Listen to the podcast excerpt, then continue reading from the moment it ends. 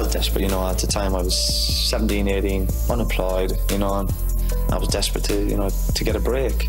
And I knew that if I did get a try, I would, you know, I would grab the chance. I think it was always going to be boxing. The minute I stepped into the gym as a 10 or 11 year old, boxing just took hold of my heart straight away. I love everything about the sport of boxing.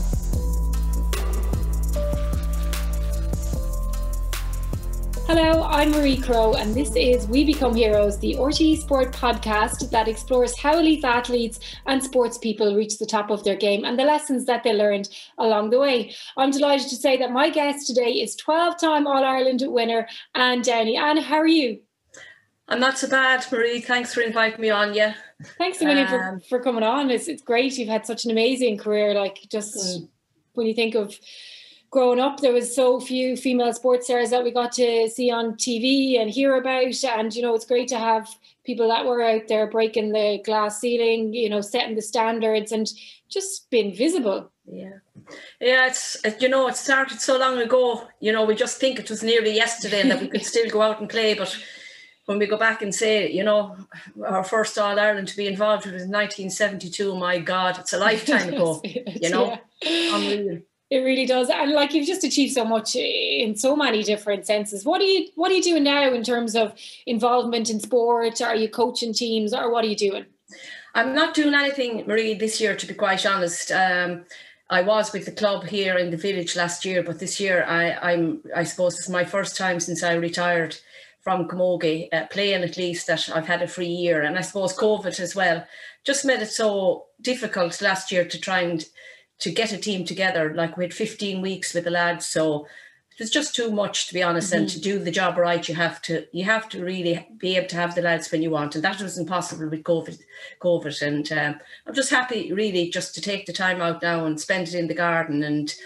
You know, Angela comes out most weekends on the Friday night and goes home on, on a Sunday. So we go at the garden here. I, I put her to work and get a few hours workout for you know that's so and then we're enjoying it you know it's it's it's it's different and of course she's still involved in the camogie and mm. I'm going to the camogie games and Connor is playing with Kilkenny so you know there's plenty to be doing and plenty of still plenty of interest you know with uh, in me for for the the GAA yeah real strong connection it sounds like um, yourself and Angela are really really close sure we are really you know um, even when she went away, I suppose, to Maynooth after we were in boarding school, you know, I used to go to all her matches. The father, Lord of Mercy on Father, um, Ryan knew he'd collect me and we'd head off to Belfast or we'd go to Galway, wherever she was playing the Ashbournes. And and then she got married, she's living in town and I'm only working up the road from her. So I, you, you know, before COVID, I would go down every day to Angela's house for my lunch.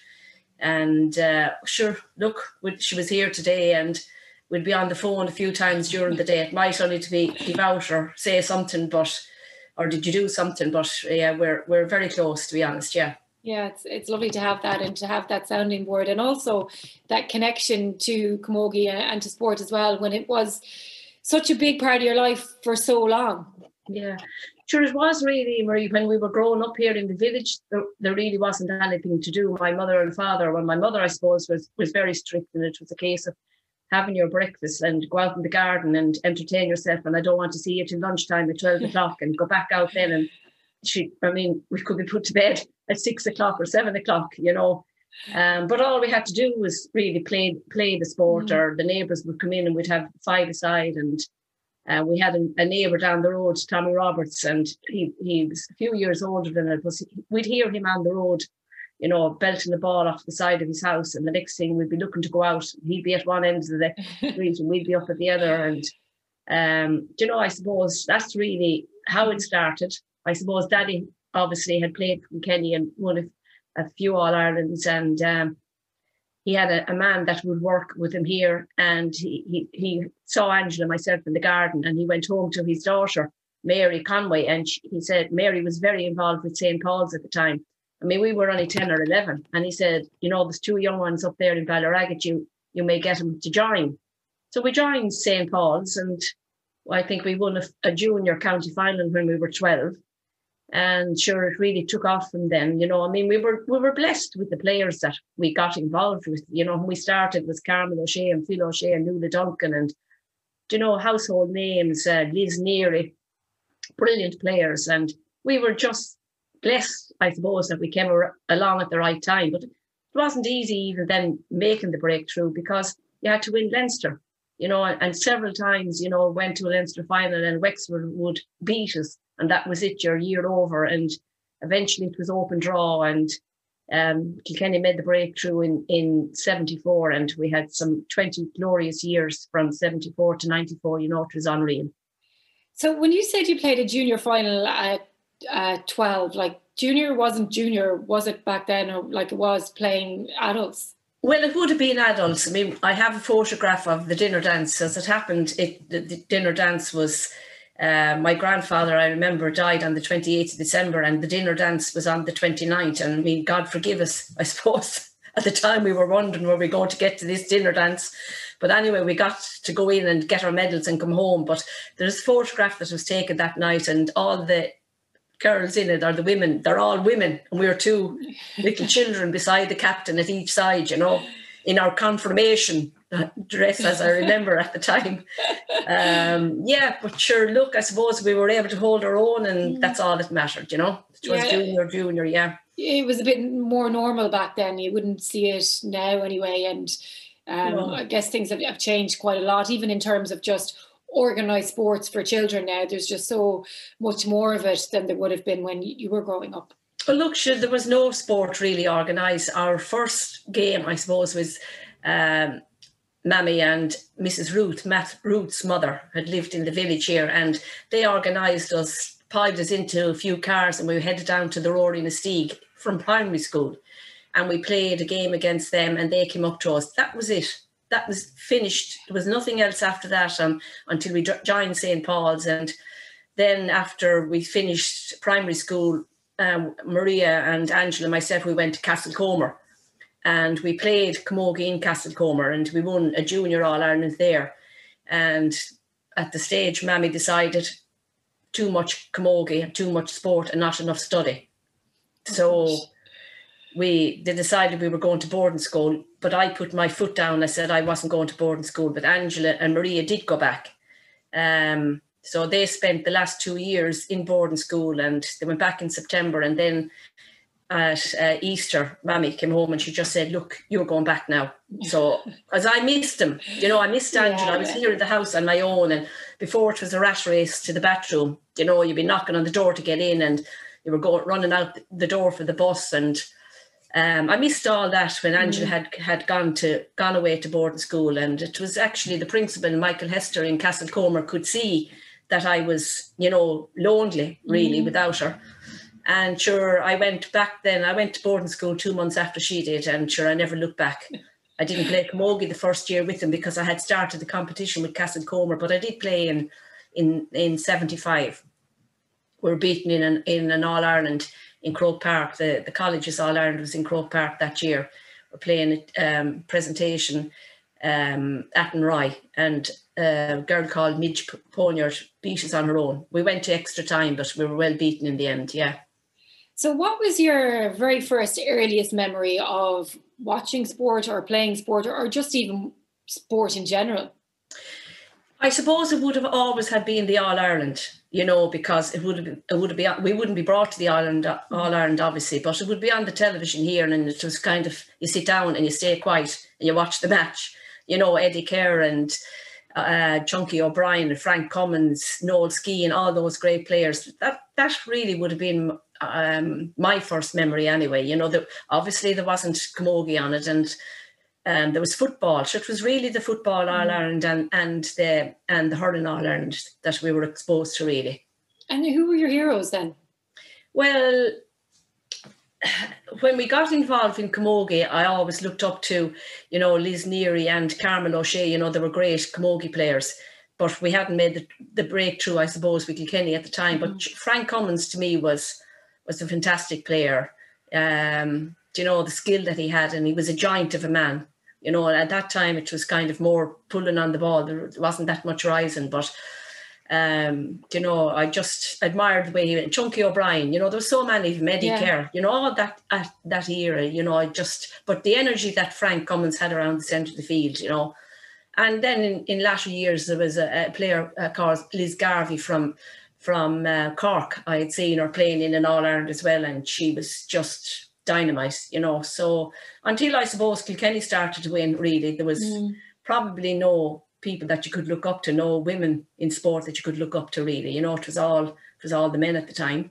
Yeah, so you had to pave your own way really because we just there was no visibility. I'd imagine back exactly. then at all. Yeah, mm, mm. and uh, even opportunity wise, like you were lucky really that you, you did get to play and get to go on and have a career. But was there any other sports that you played that you enjoyed that you were good at? Well, for for the winter, I would have played hockey, and I won a White Cup medal with Kilkenny in hockey. But um, I suppose my big sport after that was squash, and I represented Ireland eventually.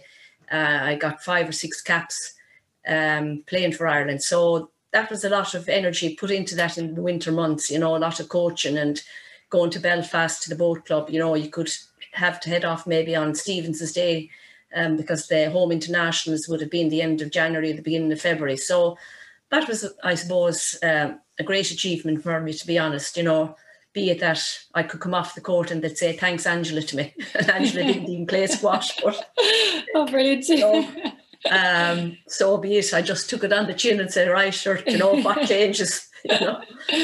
And when did you realise, well, you realised that you had talent for a sport? Do you know, look, Maria, I don't think it's something that kind of dawns on you. To be honest, you don't have this light bulb moment mm. in your mm. head going off saying, God, you're brilliant or you're good at it. You know, I mean, when when the teams would be picked for the All Ireland, I knew Angela would be on it, but I didn't know, I wasn't sure if I would be on it. You know, so I was always fearful, you know, am I going to make the team? I mean, I was a sub in, in 74 and I made the team then after that. Um, but it was always, you know, you were saying all the teams being picked and I didn't go too well last week and so and so did. And you know, so it wasn't that you were sure of yourself. You know, I always worked at my game and just hoped that I would be picked. And it was the same after an All Ireland, they would pick the Leinster team, you know, and you'd be wondering, well, did I do enough today to mm. to make the Leinster team? So I, I suppose I, I appreciated the fact that I was making the team and that I was holding my place, but I certainly was never sure of it, to be honest. Is that something that's within you, though, or was was that a fair reflection of where you were um, in the pecking order? Look, I suppose, you know, everyone knows the story about the man that came into the shop to daddy and asked, I would always be helping daddy in the shop and he wanted to know, was this the good one or the bad one? Oh, you know, so I suppose in the back of my mind, then that that was a light bulb moment because I said, you know, Angela is better than me at the time, of course, I didn't think she was. You know, I, yeah. I actually wouldn't even have given it any thought. I just thought the two of us were the same. Sure, in latter years, you know, you you you know you would know that well Angela is capable of doing turning the game and winning the game for you. But I suppose that sowed a little bit of doubt in my in my head, um, to be honest. Um, and it's not that I was conscious of it, but yes, it was probably there, mm-hmm. if you know what I mean. You know it was a kind of a hard situation to be in. Like you were obviously supremely talented, and then she was as well. So was there a competition there at any stage?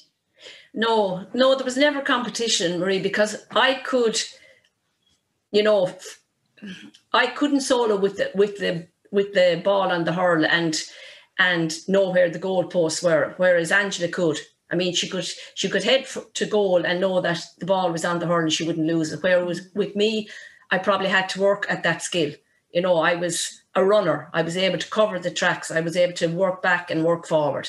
Um, so I had attributes that probably Angela would admit that she hadn't. But mm. would I be able to turn a game and win it for you? No, certainly she would. You know, but then we, as we have always said, it was the players that we had around us. You know, invariably Breda Holmes and uh, Jo Dunne, uh, Deirdre Malone, they would all seek Angela out if they were if they were in trouble, as I would, you know. Yeah. But uh, we were blessed. We were just so blessed with the players, you know, that that we we were uh, surrounded with in all the All Irelands that we won. Yeah.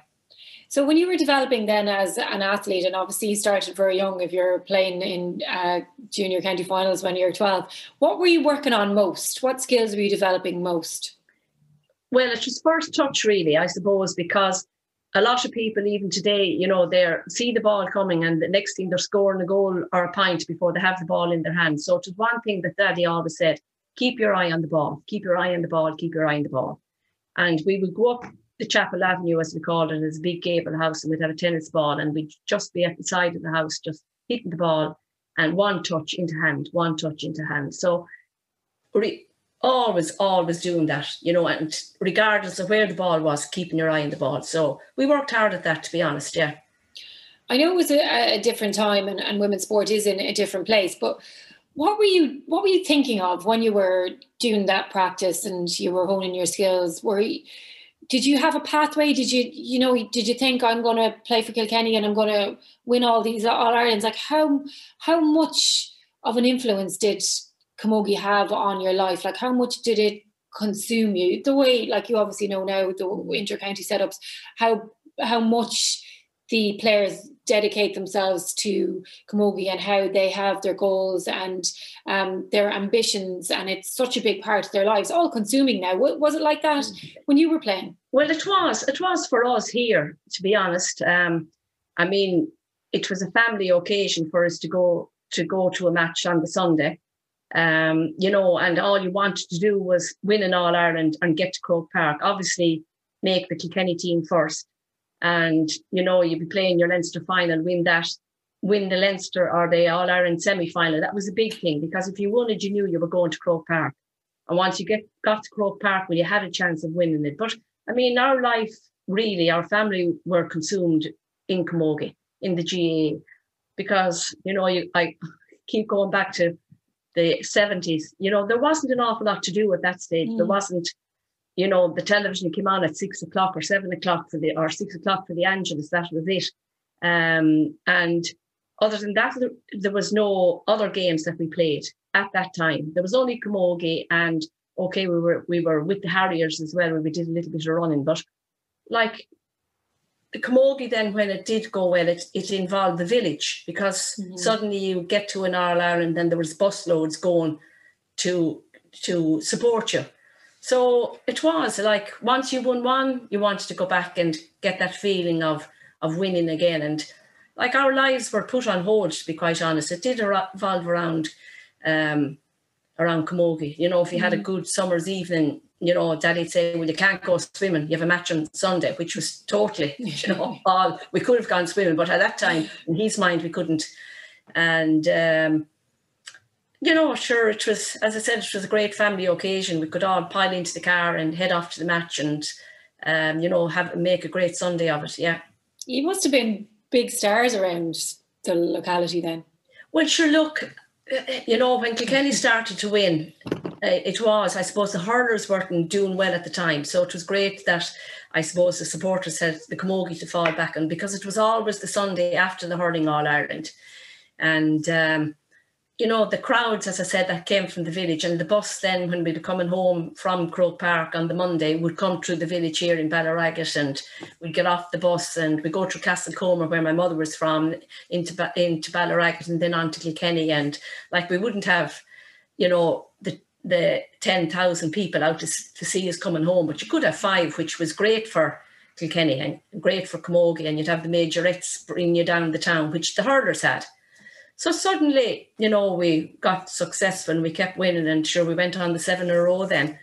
Um, you know, and that was unbelievable. And, you know, just unfortunate we didn't do eight in a row.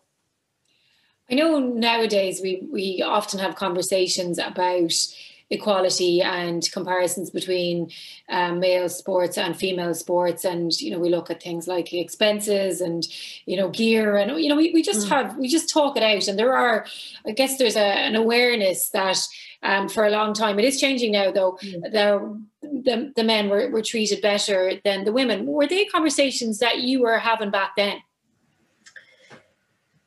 well we we knew probably that the guys were going down to Langton's every night after training and having a big steak supper, where we were driving down to John Street and going into the chipper and buying our own bag of chips. And you would be hoping that when you get to the All Ireland that you might get a tracksuit and a bag or something like that. It was we knew it was there, but we didn't crib about it. We just accepted that's the way it was. Mm-hmm. And in fairness, at the time, uh, even back as far as 74, Ursula Grace was on the team with us, and Ursula's father was Paddy Grace, the secretary for years of the, the GAA hurling board in Kilkenny. You know, the, the hurling board in Kilkenny, the hurling board have really been good all the years to, to Camogie. Um, the last night of training, we'd get to go to Langton's, you know, and the, the hurling board would pay for it and they'd pay for the train up and they'd help you with the the cost of the hotel. So it was only really, I suppose, in latter years when I got in, back involved with the with the teams in 2011 that the girls were kind of saying, well, you know, we want to be professional and we want to be treated as professionally as everyone else. But it was uh, it wasn't until 2016 when I got involved again that um, we were lucky enough to get a doctor with us. I mean, that's that was a long time, and that was, you know, Dr. Martin O'Brien came on, and he's he's of no expense to the county board. Um, Nicola Aylward was the physio. We had Dr. Fergus Heffernan, the psychologist, you know, and all those people given free of their time. But mm. Camogie couldn't afford it, and we knew that. We knew that, you know, that it was co- such a cost, and they'd be looking for sponsorship. So it was a big, I suppose, ask of the county board to come up with um, all the money at the time. And even going back to 2016, there wasn't grants, but there is now. You know, you get a certain amount of of a grant, and things are changing for for the better. But certainly, um, we never really looked. We knew we wouldn't get it, so it wasn't. It didn't bother us. Once we got to All Ireland, and once we got to win, you know, if we won the All Ireland, we were happy. Yeah, well, I think you definitely know that that these things take time, and those mm. examples of um, how late it or how long it took to to just get the medical people, the necessary medical mm. people involved, mm. shows just that. So back to you now. When um, look, you said that there was times when you were wondering, are you going to make the team? But like, yet you're making a team and you're winning seven All Irelands in a row. Was there any stage where you went, okay, I belong here? You know, this is you know, you weren't questioning yourself about whether you were going to make the team. You realized or you understood the talent that you had and that you could make it at, at the top because you were doing it at the top. No, there wasn't, to be honest. You win the All Ireland, and you know, the week after, you'd be thinking about the next year, or you go through your winter training with the squash. And I knew coming back from the squash that I would probably be in better shape than any of the girls for the league, and I usually was. Uh, but I never I never took for granted the fact that, you know, I was going to make the team. I wasn't so sure of myself. I mean, 794, I was captain, and the, I think it was 99, we were, could have been the first year Tipperary won the All Ireland. I was only a sub that year. So it was never, it was never there, you know, that, that security of, or being assured myself, to be honest, because you can never stop working at your game. Mm. And I never did, you know, and I never took it for granted. No and I guess as well, you had Angela driving you on all the time as well. So there was probably no escaping really from the environment and the high performance and the, you know, just the wanting to achieve and and to get success. And especially when you start getting it, then I'd imagine that it just keeps going and going and going. But over long careers and look most people I, I would have said nearly everybody until I did Padraig Harrington in the last um in the last podcast episode this podcast have setbacks. And he actually said he, he's never had one which is rare enough um, rare enough to hear that from sports people. Did you ever have any any big setbacks that you had to overcome? Um, well i was very disillusioned i suppose. Um, i think it was 86 when angela got suspended for six months. We were playing a club game um, with st paul's inside in kilkenny against a team from cork killa and it was a fairly heated affair the same day. And we won by seven points, I think, in the end. And um, I remember after the match, Angela was in the shower and she was crying.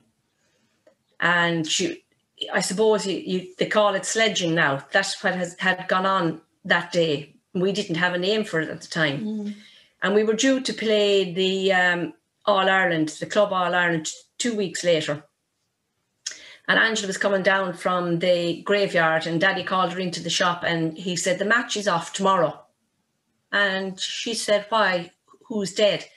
And he said, There isn't anyone dead. He said, You have to go to Croke Park next Saturday to Central Council. So she went to Croke Park the following week and they suspended her for six months. and we ended up having to go play the Club All Ireland on the 2nd of December without Angela. She's standing outside the wire and we play in Glenamaddy. That was a really low point, you know, and I often think to myself, you know, I've put so much back into the camogie and how how did I do that? You know, when I you know, I'm still raw about it to this day and mm. I still kind of I'm looking for answers. Who did it or why why why was it done? She didn't get a red card. The, actually, I have to say, the girl from Killa as well got suspended for six months as well. Um, they didn't get booked. She wasn't asked her name. She didn't get sent off. And suddenly, this club in Galway are hosting the Club All Ireland the next day. They're preparing for us to go. They're giving organising the meal, and this match is called off to make an example of Angela. Now, I could take it if they were trying to make an example of me because I would have been the tougher of the two of us. You know, I wouldn't be afraid to give a belt, whereas Angela would play the game, get into the car and go home. Whereas I wouldn't. I'd probably hang around for half an hour bitching about something, you know. But that's that's that stung, you know, and it hurt the family, you know, for six months. Mm. You know, we just don't I don't understand the reason behind it. And what, what what did they say it was? if she wasn't red carded or um, I, I, on sport yeah we don't again it's you know so that's 30 something odd years ago you know but someone made the call that's a, a, very tough blow for, as you said for the yeah, family when it's so for the family for yeah. the whole family it was yeah yeah I, and did you ever feel like giving up or anything like that well, we did. We did for a while, I suppose. But um, you know, in '86, then we won the All Ireland um, on the 14th of of September '86, and my mother died the week after, and she was only 60. And I suppose the, the whole camogie fraternity rallied around us, you know. And I suppose that kind of you just have to kind of get on with it, and you decide, look, you either let them get to you, or you continue on and you do the best that you can and that's what we did. You know, uh, at the time, it was it was hard. It was harder on Daddy, I suppose, here and us all than it was on Angela. She couldn't get her head around it. And you talk about, you know, publicity and getting no publicity. I mean, she made the six o'clock news.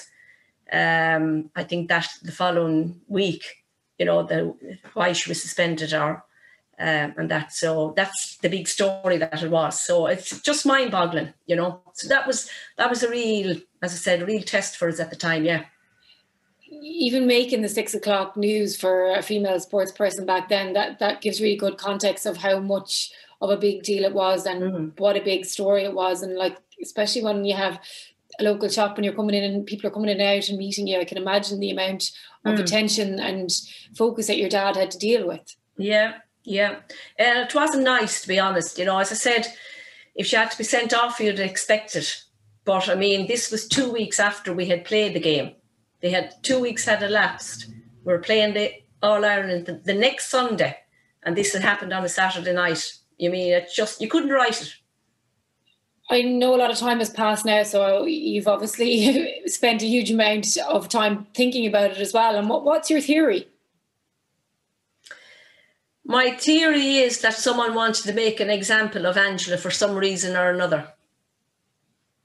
And I, I, I really can't figure it out.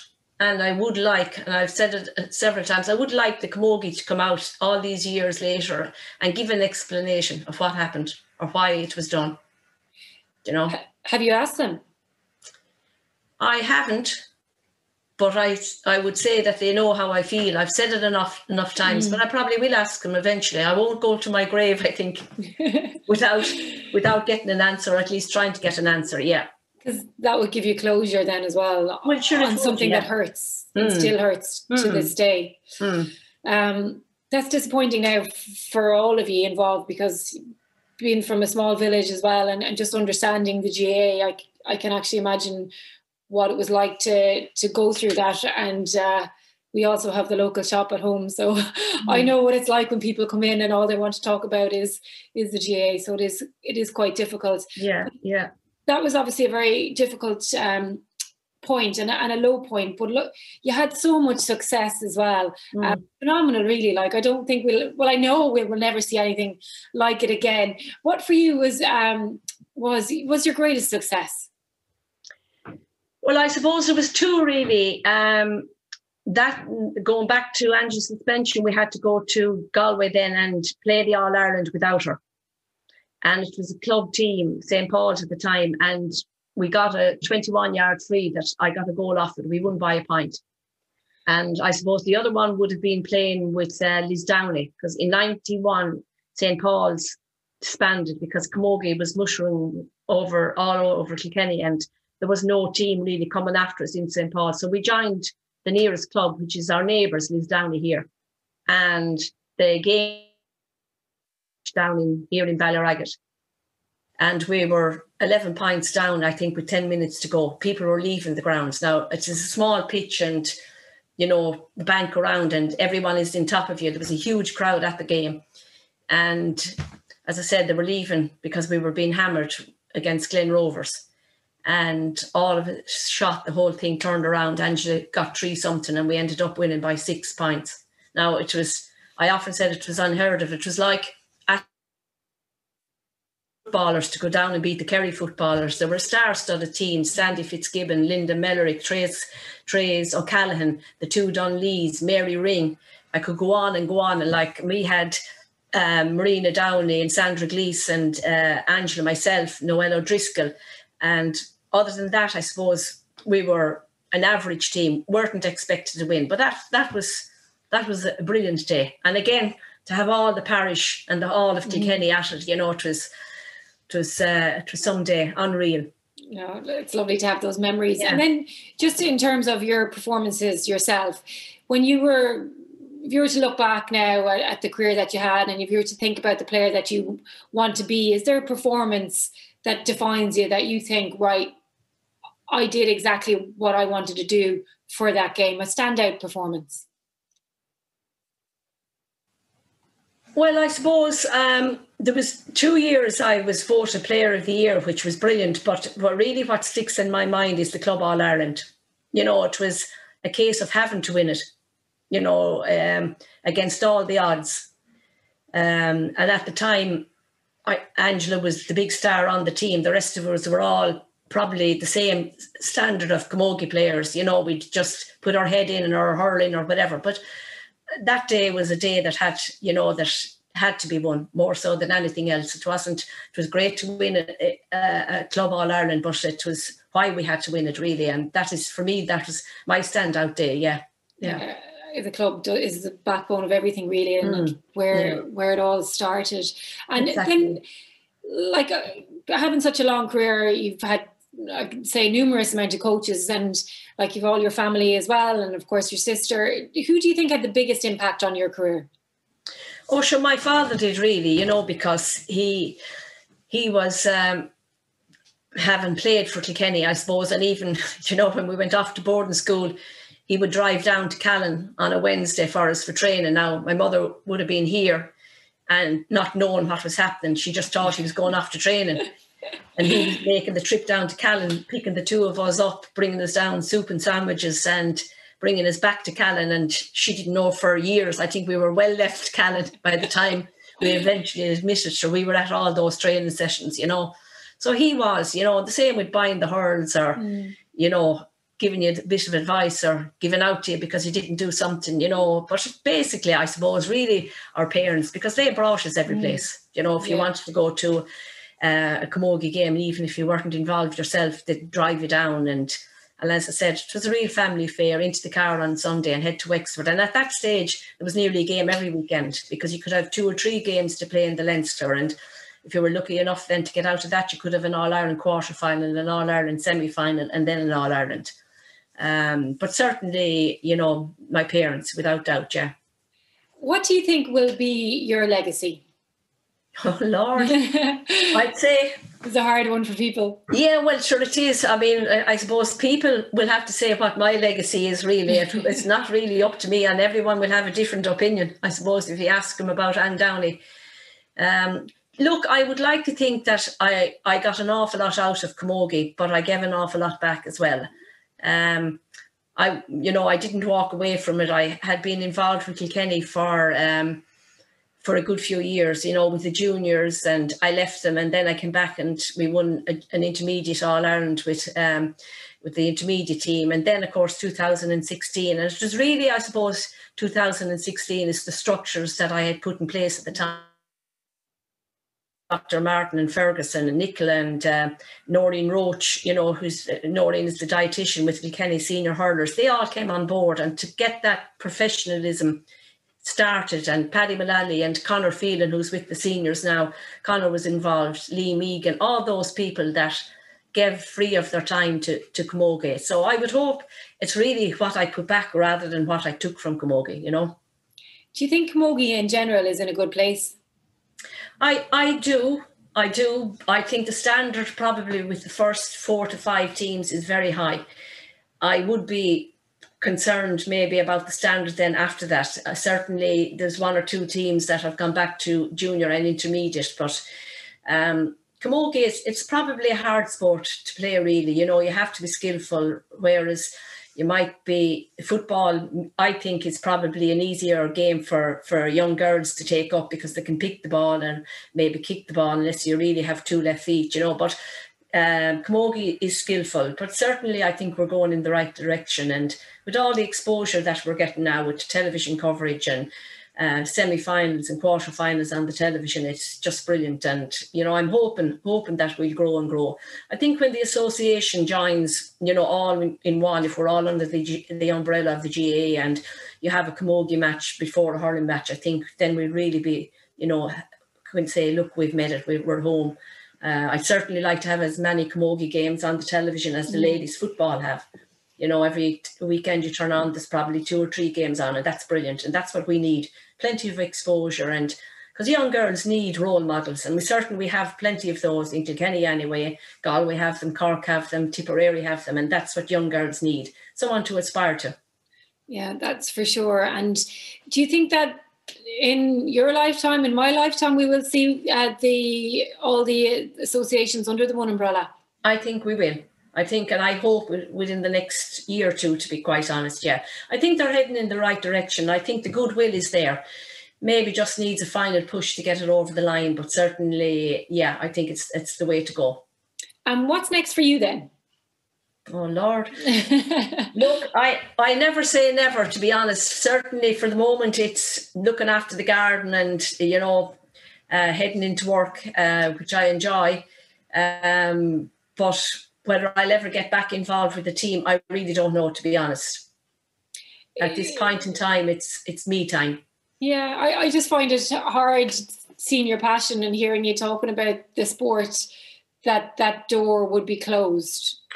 Well, I could get involved, but probably not as involved as I had been. You know, either a manager or, you know, I certainly never mind doing a session for anyone, and I've done plenty of sessions, one offs, and that. Um, but you know, who knows? You just don't know what's around the corner. And as I said, I never, I never say never, but uh, for the moment, anyway, it's it's time out. You are one of the few people who have gone down the road of managing a men's team, and it, it is rare enough to to see that. How do you find it? I didn't have a problem with it really. Um, the first time was our minor team here, and we had great success with minor B won it, and then in 2000, I think it was 11, we won the under 21. And the lads have really been respectful uh, when I was involved with them, um, regardless of what I asked them to do. Um, I suppose last year, as I said, was a difficult year because we only had 15 weeks with them. And I just, I did find with club that I was still dealing with the same lads, but they were that much older, 10 years older, and they had different commitments. You know, they were farming or they had families, whereas with the Camogie, they were there because they wanted to be there. They wanted to be on the Kilkenny team. But with the club, it wasn't always possible to get everyone at training. And I found that hard, but was certainly with respect that the lads had shown me, I couldn't talk highly enough about them. Oh, that's brilliant to hear. And, and thanks so much for sharing your journey with me and with us. It's been absolutely fascinating. And you were a hero for so many when they were few and far between and, and we couldn't see them. So thank you so much for doing that as well. And thanks everybody for listening and watching. I hope you enjoyed it. Please like, share, and leave a review.